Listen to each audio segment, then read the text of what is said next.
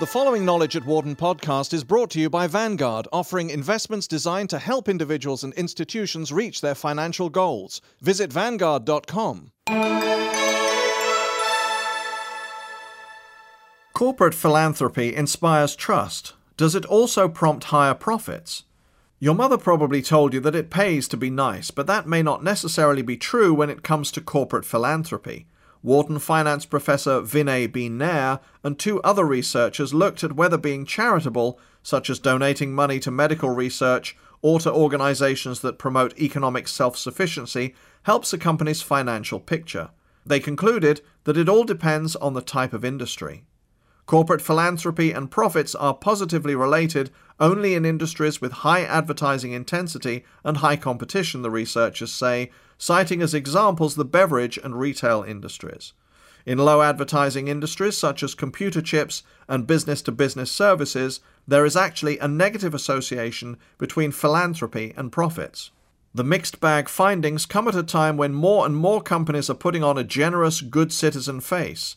In the business community, corporate social responsibility, CSR, has emerged as a significant theme, Nair writes in a paper titled A Model for Corporate Philanthropy, co authored with Columbia Business School professors Raymond Fisman and Geoffrey Heal. They cite a survey last year by The Economist on corporate giving. Of the 135 executives and 65 investors who responded, 85% said corporate social responsibility was a central or important consideration in investment decisions. That figure was almost double the 44% who responded similarly five years before. Doing well by doing good has become a familiar motto in the business community, which acknowledges that the motivation to do good is at least partly self serving. It is thought that consumers may prefer to purchase products from companies with high ethical standards, Nair and his team write. If that is true, then companies may increase profits by acting as upstanding corporate citizens. In some cases, companies may be able to deliver a warm glow to customers, making them feel good about giving business to a company that seems to act responsibly in producing its products. Buying fair trade coffee, for instance, might give caffeine lovers a sense of global connectedness as they fuel their daily habit. Likewise, Made in the USA labels may alert customers that a garment company used no third world sweatshop labor in turning out the latest fashion trends.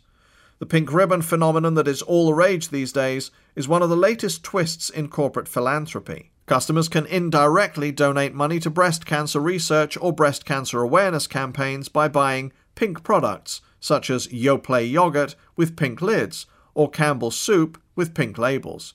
There's even the Crunch for the Cure campaign, which raises the tantalizing possibility that eating junk food can be a kindly thing to do. Shoppers who buy a bag of specially marked pink ribbon sun chips, for example, can go online and enter the barcode number to direct a 25 cent donation to the Susan G. Komen Breast Cancer Foundation. The Wall Street Journal reported recently last year Pink products accounted for $35 million of the Komen Foundation's $200 million in annual revenues. But while corporate philanthropy sounds laudable, not everyone agrees that it's always a good idea.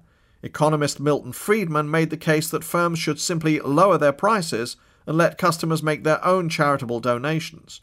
Likewise, some people believe that corporate giving is a waste of shareholders' money, Nair says. Shareholders may not agree with how company officials decide to direct the firm's charitable giving, and they may, like the individual consumer, simply prefer to get a bigger dividend check and spend it on charities or products of their own choosing. The trust factor. But Nair and his colleagues theorize in the paper that charitable giving may be good for the bottom line because it helps to convince consumers that a company and its products are trustworthy. Trust factors into many purchases particularly when it is not obvious why one product is better than another. Nair uses the example of natural food products, which typically are priced higher than standard items, even though they may not taste any better. Natural foods are a rapidly growing business. Consider, for example, the task faced by a consumer in deciding whether to buy natural beef from Whole Foods Market, the researchers suggest in their paper given that it is difficult, even after consuming the product, to verify the absence of bovine growth hormones, it is essential that Whole Foods establish its trustworthiness in the eyes of its customers. While there are consumer watchdogs and legal obligations that ameliorate such concerns to some degree, the purchase ultimately involves a leap of faith that the company is not passing off cheap, factory farmed beef as a premium product. Applying the same argument to the broader marketplace, the researchers make a case for why corporate philanthropy is more likely in industries characterized by high advertising, where a firm's image is important to consumers, and in industries where firms are closer together in their products. Visible corporate philanthropy provides a source of product differentiation in an otherwise uniform market space, the researchers say. But what about making money? To gauge the relationship between corporate giving and profits, the researchers collected financial data from 1991 to 2003 on 3,000 companies from the CompuStat database. They also turned to a corporate database maintained by KLD Research and Analytics that focuses on social actions. Companies were assigned a philanthropy rating score based on certain levels and patterns of giving, such as support for housing or education initiatives.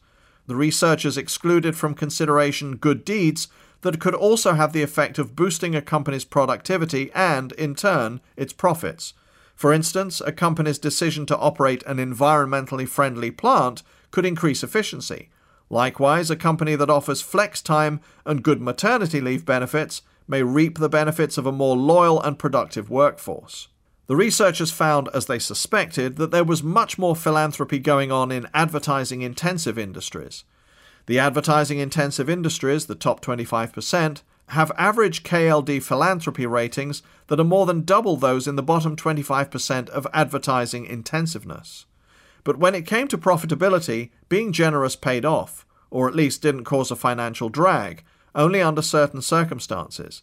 In advertising intensive industries, there is a more positive relationship between philanthropy and profit, the researchers concluded. In an industry with very low advertising expenditures, such as the steel industry, there is actually a negative association between philanthropy and profits. From the perspective of competition, for competitive industries, the direct cost of giving is offset by the benefits of differentiation that flow from corporate philanthropy, the researchers write. Corporate philanthropy isn't necessarily making those companies rich, but it isn't hurting their bottom line either. Corporate philanthropy may act as a signaling device, indicating that a firm's products are reliable and that it can be trusted to provide high quality in those dimensions where the consumer cannot readily check quality before buying, the paper concludes. Companies may also use philanthropy as a signal of the quality of their products and their concern for the consumer. Finally, corporate philanthropy should be more common in industries where products are less differentiated, such as the oil industry, the researchers say. Nair notes that his team's findings are the first evidence that corporate philanthropy can have both a positive and negative impact on profits, depending on what industry you're in. If you're in the top 10 percentile for advertising intensive industries, then corporate charity does not appear to be harmful to profits. According to Nair, building trust with customers is a big issue for companies these days because of high profile corporate scandals such as Enron and others. People in general don't have too much faith in corporations. That is becoming clearer and clearer, he says, adding that the results of the study don't mean he's making a case against corporate generosity. But he suggests that it's important for companies to understand the motivations and implications of their charitable acts. The paper's conclusions, he suggests, could be used to help shape a company's advertising message. If what's driving customers is trust, then advertising should take a different form, he says. Rather than just tying ribbons, you should advertise the fact that you are a good corporate citizen. For more information, please visit our website at knowledge.wharton.upenn.edu.